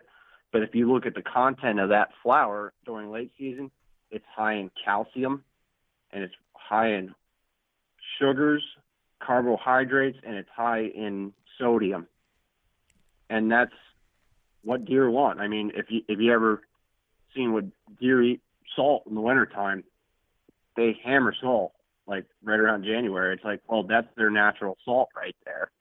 And that's why they're looking for it. And then I'm like, okay, so I guess apparently that's what I need to be focusing on during the, the late season because every time I find a drainage like that that has those plants in it, it's tore up. Huh. Yeah. As you're talking about this, I'm trying to think of places like similar similarities in the, the upper Midwest here. And one of the ones that comes to mind is like the, the duck potato. Um, mm-hmm. We got a lot of that in some of the marshy areas. Yep. Yeah, they hit that here too. We have it. We have it here. It's just a species of a arrowhead plant, is what it really is. And uh, I guess I can tell. I mean, most of that stuff. If I'm, I would think by the time they would transition to that, it's like six inches of ice that's got that stuff locked in. Um, yep. Are they? Yeah. So you gotta you gotta find it when it's dry. Like if you have drought years where that duck potato can be dug, you know, if you get water come over and it freezes, they can't they can't access that. But if you have a drought year and you don't get a lot of rain and they just just snowed, it doesn't freeze or something, they can get to it. Okay. You know, you gotta find you you gotta like look for those spots. Like really great places to find it. You get like old beaver swamp or something where the dam breaks and it doesn't hold water anymore, you know, but it's wet enough that that duck potato and the arrowhead, the the lily species, they're all surviving still. Yep. yep. You know, those are great places to find them in late season. You know, because it's it's got the water table the right height that the deer can access it. Interesting. Yeah, I, I know where a ton of it is that's really wet, so it sounds like what I need to figure out is do some more scouting and figure out if there's places, you know, by the time we get to late season, start doing some walking around. And I imagine just by looking at the tracks and and covering some miles, we'll figure out where that is just by nature of following where the deer are. And even just standard fern roots. I don't know if you get a lot of grow like like ferns growing, but a lot of the fern species, some of some of them are toxic and the deer won't eat them, but some of the the fern species the deer will eat and like you'll be walking through the woods and you just see like a spot that's all tore up with digging, and you're like, well, well what are they digging here? Like, there's all birch trees growing. Like there's no, there's no acorns or nothing. Late like old red oaks or something they're trying to dig up, and you're like, what are they digging here? You know, or, and then you'll go out and walk through those places in the summertime, and the whole place is just a wall of ferns. Yeah, you know? and that those ferns are actually pretty nutritious for them apparently in the wintertime otherwise they wouldn't be eating them yeah yeah we get a lot of ferns in some of the areas around here too uh, where it's just yep. like blanketed right it's like you you're walking through like jurassic park because yep. there's so many ferns in the summer yep yeah I, I forget what the fern is it's not like the big giant fern that grows like six feet tall in the swamps it's like the ferns on like the hillsides and like in, around the drainages and stuff is that that's the species they like to eat, and I'm pretty sure that pretty much grows everywhere. Yeah, it's like the stuff in the spring when you're turkey hunting, you'll pick it as fiddleheads. Yep. Yeah. Exactly. I, it probably is the fiddlehead fern. Yeah, but they're what they're eating is they're eating that fiddlehead probably while it's under the dirt at, as a root system, and it's just like a little balled up, and it's almost like a tuber at that point if you think about it. Mm-hmm. You know, it's like a little little morsel potato. You know, if you ever eaten a fiddlehead, it's tastes pretty good. Yeah, yeah, I've, I don't them know what the- They're the- pretty good. The nutritional value is on one, but I mean, if you can eat them, forage for them for people, I mean, obviously it's got to give something to the deer. You know, they probably get more out of it than we do because they have a more complex digestive system where they can extract all those plants. Yeah. And I mean, I've also seen like late, late winter, like even, I guess you're talking like March when there's still some snow on the ground and most of the other, you know, food sources are, are pretty sparse. I'll follow tracks in the snow and it's like, you know, the deer will just kind of meander and they might walk up to, to this, you know, tree and then they'll walk over to that tree and they'll stop like right facing the tree and you'll see like some scraped up bark. Like, I don't know if they're chewing off the bark and trying to get Yep. what's underneath. And it's like, man, they must really be, be hurting for food if they're going after stuff like that. Actually, what they're probably eating, uh, you know what old man's beard is? Yeah. It's like a uh, like a mossy, like white moss, like Yep. that is something that they like to eat. And up north, when I when I hunted the Adirondacks a lot, that was like a staple for deer. Like they they loved it. Like they they Huh. would look for it. Like you you'd be tracking a big buck in the snow and they'd be eating it constantly. And you're like, well, all right, I guess he likes old man's beard. He likes to eat it. You know. But that's that's definitely a food source. You get an area where you get a lot of old man's beard growing. That's that's a food source for northern whitetail in late season. You know, because people look at that woods in the late season and like, oh, it's barren. There's no food, but they're they're eating something. Otherwise, they wouldn't be deer. Yeah. You know. It just seems like in a lot of those cases, they're, it's so spread out, right? Like it's hard to pinpoint a food source because it's everywhere, but it might be scattered. Yeah, but that's why I focus late season. I like to. I gotta gotta focus on those microclimates. You know, that's why they they go to like the cedars or the pines and stuff a lot when they kind of because they do yard. Even even in- in New Jersey where I hunt, the deer yard in the wintertime. People people might think you're crazy when you tell them that, but like no, these deer come out of the mountains and they migrate to certain areas and they yard up in the winter. You know, and you'll find condensities of them you think these big mountain bucks are disappearing, but they're re- realistically they're probably find found a great food source like that that uh flower I found in the drainages. It's like that's consistent every year. I find sheds in it. Do you find that when the deer yard up like that, they're oftentimes in areas that are in like evergreens of some kind? Yeah, they want to get they want to get some cover, you know. They want to get out of the get out of the elements. They, because you know the last thing they have, they don't have overhead cover anymore. Late season, you know, there's none, so they kind of seek it out and they want to have that because they just feel better with it. You know, people feel better with a roof over their head. You know, I guess the deer feels better too. He just wants some kind of overhead security cover. Yeah. They could just tuck down and and they could and then they can pop around. and go from the sun to the shade. Yep. Yeah, we- got a lot of tamarack swamps around me, but I suppose late season they probably even would prefer something like a spruce uh, type of a swamp. Yeah. Well, tam- tamaracks lose their uh, their needles in the winter. I think, right? Yep, they do. But they still have a ton of Yeah, so- branches, so they're they're going to be more. There's going to be more cover, you know, even low down to the ground than there would be in like a hardwood forest for sure. Um, and there's usually a lot Mhm. of like tall grass and stuff also in those areas, but it's not going to be full of needles. Yeah. See, where where I live over on the east coast here, we have a lot of rhododendron swamps, and the deer, the, the rhododendron plant in the middle of the winter keeps its leaf. So it, and and they grow tall, and the deer actually feed on them in the wintertime. They eat the they eat the little bulbs from the flowers and stuff. but they'll get underneath that and they'll have overhead cover from the rhododendrons, and it, they just walk around and they're like tunnels, and they they'll just stay right under the rhododendrons and then nibble away and bed under it. Hmm. But that's a big big hideaway for deer around here. And it's it's funny because it's actually a, lot of it grows on the northern northern faces of the mountains. So you, you're like, well, they're using it as overhead cover. It's colder out, but it's actually it's sheltering them enough that it's actually still warmer underneath, even though they're not in the the super sunny section of the mountain.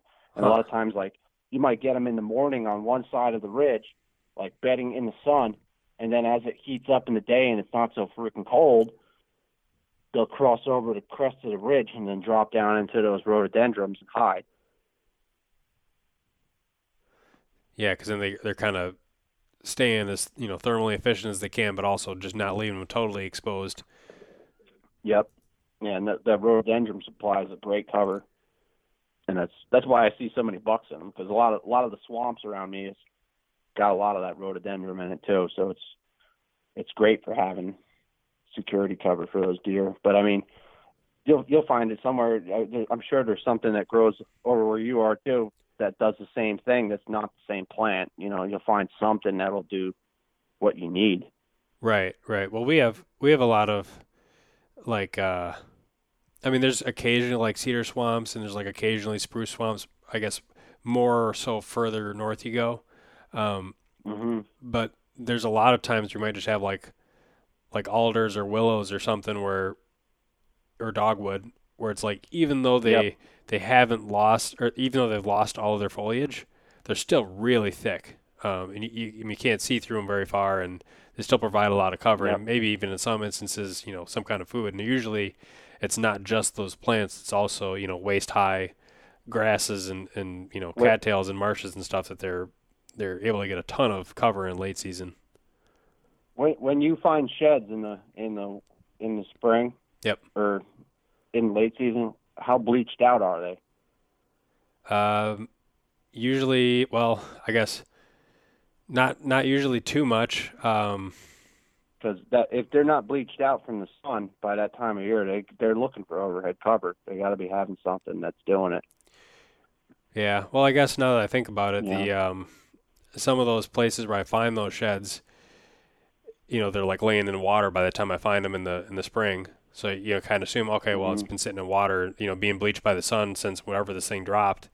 But you know, I suppose it's possible that that could just be from you know, give me a clue also of the yeah, locations that the deer have been spending their late if season. You can, if you could find them when they're like still bloody when they come off, it's like a great it's a great indicator, you know, because the sun you, you get a buck that lives in a cattail marsh. Usually the sheds you find are more bleached out than like say you find a sheds in like more piney, huh. like big big wood forest, and it, it almost tells you like, okay, well this deer is living in more shaded areas, you know, just because of the the light transmission on the antler and how it changes its color.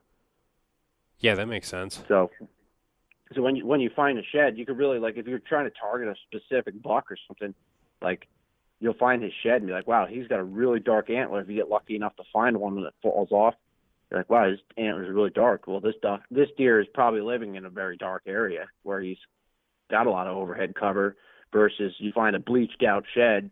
Okay, this duck, this buck is probably living in a more sun exposed area. Yeah, I'll have to pay more attention to that when I start finding sheds. Usually, by the time I find them, it's like March or April, and they've been on the ground for you know several weeks. Mhm. Yeah, sometimes when you find them when they first fall off, they're like a gold mine of information. Yeah, I think this year I'll be doing more hunting into the late season than I've done in past years, so it should be a good opportunity yeah. for me to start, you know, figure more of that stuff out. Yep, and that and finding sheds will help you a lot in late season. you know, if you if you're not finding sheds, you're probably not in the right spot for late season. Right, right. Yeah you you've got to be finding sheds in those areas. You know, it could be the best looking spot ever, but if it doesn't have sheds in it, it's not holding the right things for that big buck later on. Because once once once the rut is over, that thing is looking for food. I mean, he's starving. You know, he's so run down. He just all he wants to do is lay there and eat. You know, so you got to find those spots where he can do that. Yeah, and I'm I'm thinking in my head of a couple places where I found some very sizable sheds in areas that have a lot of that type of cover I've been talking about earlier, where you know like waist high grass, dogwood, alders. Mm-hmm. It's like they must if they're leaving the sheds there and you're finding it's not just like a random one, like you find you know multiple from different deer in that type of habitat. That's probably a clue right there that late season, you know, that's the shift they're they're doing. Yeah, and if if you want to have big bucks in big woods areas late season, you got to be finding those sheds. Like a lot of the mature bucks, like they don't want to travel. You know, they don't want to travel. They want to they want to be in a place where they can just chill out and eat and relax. You know, a lot of times I find like for me, it's a lot of drainages in my areas. Like they love to hang out in the big drainages because they got that food down at the bottom of the drainage and they can climb up the wall of the big drainage and sit up there in bed. Yeah, and then they just they can just live and not have to cover but a couple hundred yards every day. Yep, and that's what people are like. Oh, these bucks are all vanished. Like after the rut and stuff. It's they didn't vanish. They just they went to their places where they got to recover, and like they these mature animals, they find places that are like these recovery zones where they can go and seek those out. And for the longest time when I was younger, I used to always think, oh, the big bucks climbed out of the mountains and went down to the agricultural areas. But I started to really learn. I'm like, well, that's not true. I was just looking in the wrong spot. And now, like, I have spots in these mountains around me that every spring I can go in there and I find a dozen sheds, like in big woods. Like here, here I had this buck that was four miles down the ridge, and I had him on camera during the rut in early season, September even. Like, and then all the bucks, all the giant bucks that I had on camera, all went to the same place during the winter. Huh. You know, so if you can find those spots where those big bucks can live in those big woods areas, you'll find all of them late season.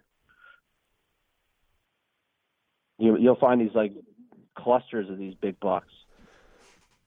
And by that time time in year, I mean they're obviously tolerating one another because they're just surviving. Oh yeah, they're they're by that time they're grooming each other. Yeah, like they had no problem anymore. Hmm.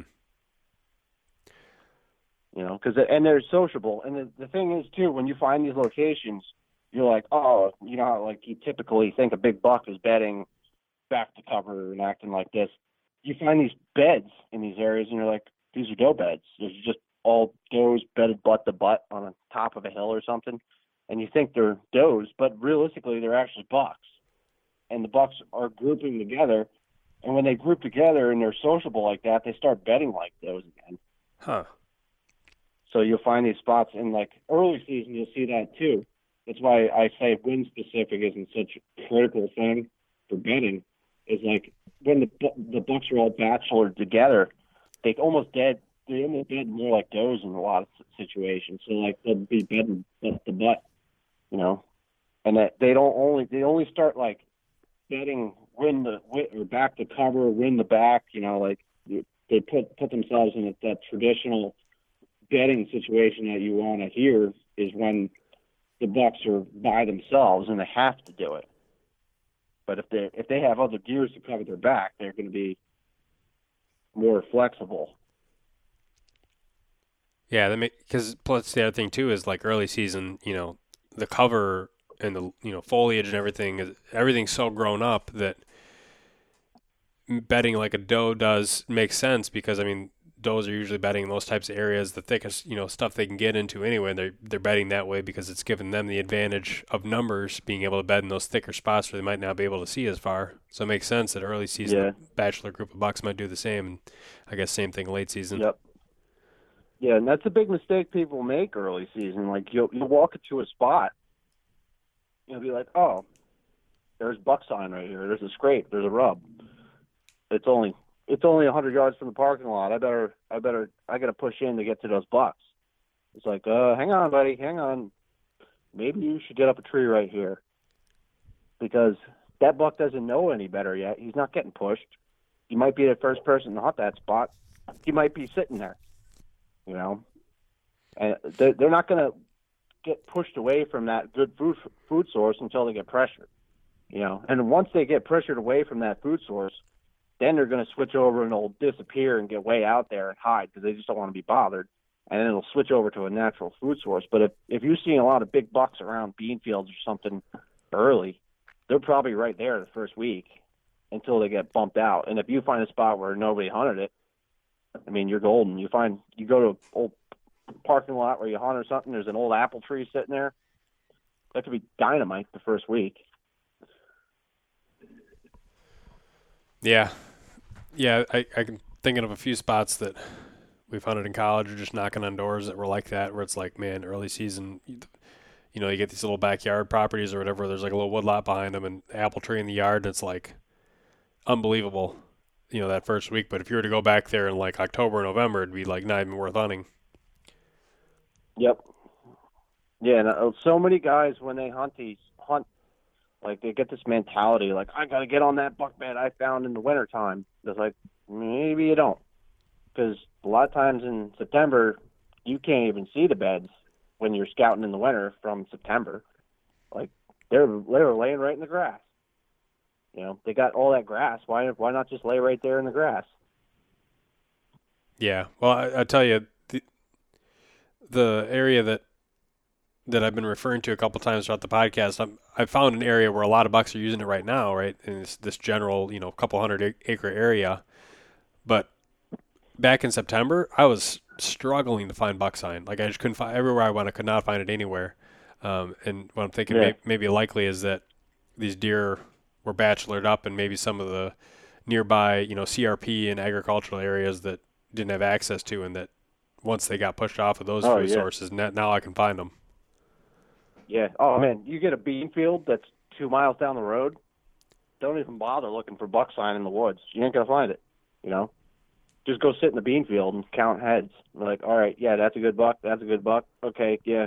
All right, I already know where the big buck bedding is for later on when I want to hunt it now I know there's a good buck in the area from checking these bean fields. Now I can focus on these buck beds when the bucks get pushed off the beans. You yep. know, it's some of that stuff is such a draw for those deer. I mean, they'll just completely vacate an area. You know, and they'll just they'll not they won't they won't exist there for anything. You know, and you'll you'll just go in there and you'll find doe sign. You're like, where are the bucks? You know, but they're they're so other than the rut and when you're fo- focusing on like pre-rut, like we've been talking about, focusing on the scrapes and stuff like that with that pattern, those deer are so specific on their food. You know, you're you're hunting their food or you're hunting their does, and there's no no other way around it. Yeah, so you just you just got to be got to be reactive to what's going on at whatever time of the year it is, I guess, and and just focus on staying yep. on them instead of instead of trying to guess or go based off of history all the time. Yep, and, and the the pattern is going to be predictable anywhere you go. Once you learn it, you learn it. Like, all right, they're going to switch. You know, it's like some of the spots I hunt now.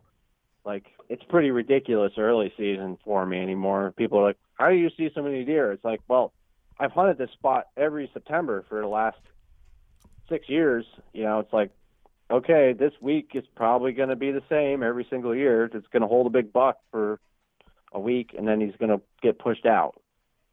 You know, so it's like that's why, I, like I say, those little little spots when when we started talking, those yep. little spots, you know, you just hit those first because that's a lot of times those are the, like the summer beds. You know, those little plots and stuff. There's seems to be around more houses and stuff, and it's just like that's kind of more like a summer feeding area for them, you know. And then those, and then they just get pushed back into the that nasty stuff later on, you know. Open opening day anywhere in the country, I ain't gonna be pushing a thousand yards into a cattail swamp. You know, I'll I'll be hunting right on the edge of it until I see that okay, yeah, they're getting pressured enough that they're going to be wanting to go in there because they don't feel safe you know. But until they don't, until they get bumped, and like every spot you hunt that time of year, if there's no pressure in it, like you're bumping the deer back yourself. So hunt it, hunt it accordingly. Hunt it like a summer pattern the first time you hit it, and if if that didn't work out and you busted it up, the next time you hunt it, now you got to push farther in. Yeah, I made that mistake before. Hunting past the where the deer Yeah. actually are, assuming they'd be pushed further Yeah. back. Yeah, you just walk you walk right past almost ninety percent of the deer, and you're like, "Oh, that was a dumb idea." Yeah, I've been there. I've done it a lot. You know, because the biggest thing, you know, everything I learn is from screwing up. You know, and I screw up a lot.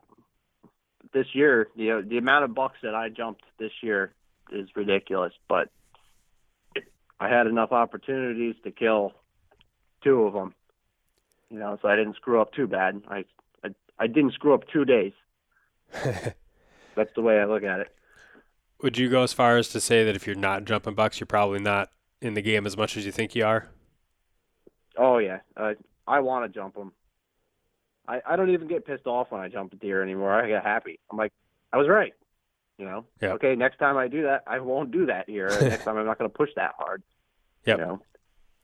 And that's a lot of these spots I'll hunt like early season September. I'll like I'll bust it up the first time I ever try it, and then the next year I will like I'll never do that again. I'm just gonna not push in that deep.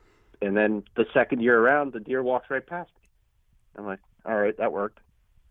You know, because they're so predictable that time of year. It's like any spot there's going to be a good buck bedding area. There's going to be a, a buck in it. You know, if you have if you have a good population of bucks around your area. Yep. If not, then you got to find them. You know, you got to you got to kind of scout the perimeter. You check check the nocturnal sign. If you don't have a lot of deer population, you got to check the nocturnal sign so you don't disturb the bedding. You know, just like okay, he's going to be out here at one o'clock in the morning. Okay, yeah, I got big buck tracks on the side of this field or something coming out. All right, he's probably bedding in this this little patch of meadowy grass over here on the corner. All right, I'll move in and check it now, and I'll work my way in and hunt it. You know, or you you get up that time of that time of year. A lot of times they're moving in the, the mornings in daylight, so like you can get it to a vantage point where you can see them and just glass it. You know, that's that's something I didn't didn't uh, talk about too. When I'm still hunting these uh, bedding areas and stuff, I always have optics. You know, I'm always carrying binoculars. I, I carry like a eight power binocular, like an eight by forty. I use a just cheap Vortex crossfire. I don't, I'm not trying to look a thousand yards. I just want to look a hundred yards to the woods. Yep. You know, but if I anytime I feel like is that a deer? You know, how many times have you stare stared at a log or something in the woods and like guessed like Yep. is that a is that a deer or is that not a deer? You know, like oh I got I got a chest chest pack with binoculars on it. You know, I just pull those out and look. Uh, yeah, it's a it's a piece of wood. You know, and, and or sometimes you go, oh, yep, that is a deer. I gotta I gotta pay attention because I almost screwed it up. You know, so like I almost walk around with the binoculars attached to my head sometimes. Like I use I use the eight powers because like literally half the time they're focused in at 25, 30 yards sometimes when I'm doing this. Because like if you're moving quiet enough, you might not jump that deer until you step on them. And like you see something that might be a deer or something, just pull the binoculars out and look at it and be like, oh yeah, that's that's a piece of ear. That's a a little tip of antler tine. Like sometimes you just like see that little thing and you're like, I don't know about that. Doesn't look like a a stick. You know, just pull the binoculars up and confirm. It sounds goofy looking at something 20 yards away with binoculars, but I mean, sometimes you pick one out and you're like, oh, whoops, I didn't see that one. Yep. Yeah, I've got some uh, seven by forty fives and seven by twenty eights, and the, the seven by twenty eights would be probably perfect for this because they're nice, light, compact. You know, easy to pull in and out of a, a pocket or you know have on a light uh, harness. Whereas the forty fives, their the optical quality is really nice, and low light they blow the twenty eights out of the water, but they're they Yeah. kind of feel like overkill for everything else. Yeah, I use uh eight by forty twos. Yep. I think I'm using. No, I just I had that Alaska Guide Creations chest pack, and that thing has everything in it for me. I carry binoculars. I had the rangefinder in there. I have my milkweed for checking the wind, and then on the other side, I got my knife, my compass. On the bottom zipper, I have my headlamp, spare batteries, and extra contact lenses. And that's like my go bag, like you know, because if I'm if I'm hunting, like anytime I step in the woods, I'm ready to go. You know, like I could I could see a big buck jump the road in front of me, and like, oh crap, grab my chest pack, throw it on me, flip it on, grab my bow, and I'm running. You know, I might be in my slippers and my blue jeans, but you know, sometimes sometimes stupid things like that will give you an opportunity. But if you're not ready for it, you never know. Yep. Especially during the rut, you never know. You, you'd be driving down the road, going to hunting spot, and you look over the ditch, and there's a big buck with a doe. It's like, well, if I can get get him and get legal, just walk off the step off the road and have a legal shot. Why not? You know, you know, you got to just capitalize on what what's presented to you, especially hunting public land. So Oh, yeah. If it's legal, might as well take it take advantage of it. Yeah, yeah. I, I tell people sometimes it's like, you know, sometimes I go back, you know, a couple miles into an area in the the hopes that by doing that I'll, you know, be getting on to less pressured deer. But I'm definitely not above killing one, you know, 100 yards from the truck, and I'd much prefer that for the the drag aspect if it is a possibility. Yep. Efficiency kills deer. You know, the more efficient you're you are with a system, the better off you're going to be. Yep. You got, you know, I if I if I have a pair of gloves, they go in the same pocket every day. In my ja- jacket, like everything I put back in the same place and everything every single day. I screw up just as much as everybody else, and I think everybody else needs to understand that too. On these podcasts, is these people that shoot a lot of nice deer screw up just as much as everybody else. It's just Yeah. got that one extra opportunity, you know, because we just put ourselves in that situation where your odds are higher every single time. Right. Exactly. and keep honing that edge. You know, if you're not good at something, practice it. You know, if you oh I can't I've never stalked a deer before. Well, you better start stalking deer because being able to stalk a deer translates right over to setting up on a bed. You know, you don't know that deer's there, but you're still physically going in like you're stalking him. You know, he, he might be there, so you're stalking in with the intentions that deer's going to stand up in that spot. You know, and if you if you practice stalking on a deer that you know is there, you really learn quick, like what you can get away with and what you can't. You know, I'll, I'll stalk a I'll stalk a deer in the middle of summer just to see if I can get into it. You know, and that's when I'm still hunting these areas because I keep practicing that. That's why I keep putting myself in p- positions because like I was hunting Pennsylvania this year, and I could have shot five bucks that were three and a half years old, eight pointers, like 100, 115 inches. Yep. You know, a lot of people would have been like floored to shoot that deer. It's like it wasn't what I wanted to shoot, but I mean, because I keep doing it and practicing it, it was I was able to get in that position. And if that guy wants to shoot that deer, he's got him now. And he just he did it. He's already he already knows what to do. Well, I appreciate you taking the time out of your Sunday to to come hop on here and, and do some chatting about deer. Yeah, no problem. It's what I love to do. I love helping people, so love talking about deer. That'll do it for this episode. As always, make sure to follow the Sportsmen's Nation on Facebook, Instagram, and YouTube. Leave us a review on iTunes. And if you're looking for additional content, subscribe to DIY Sportsman. And with that, thanks for listening.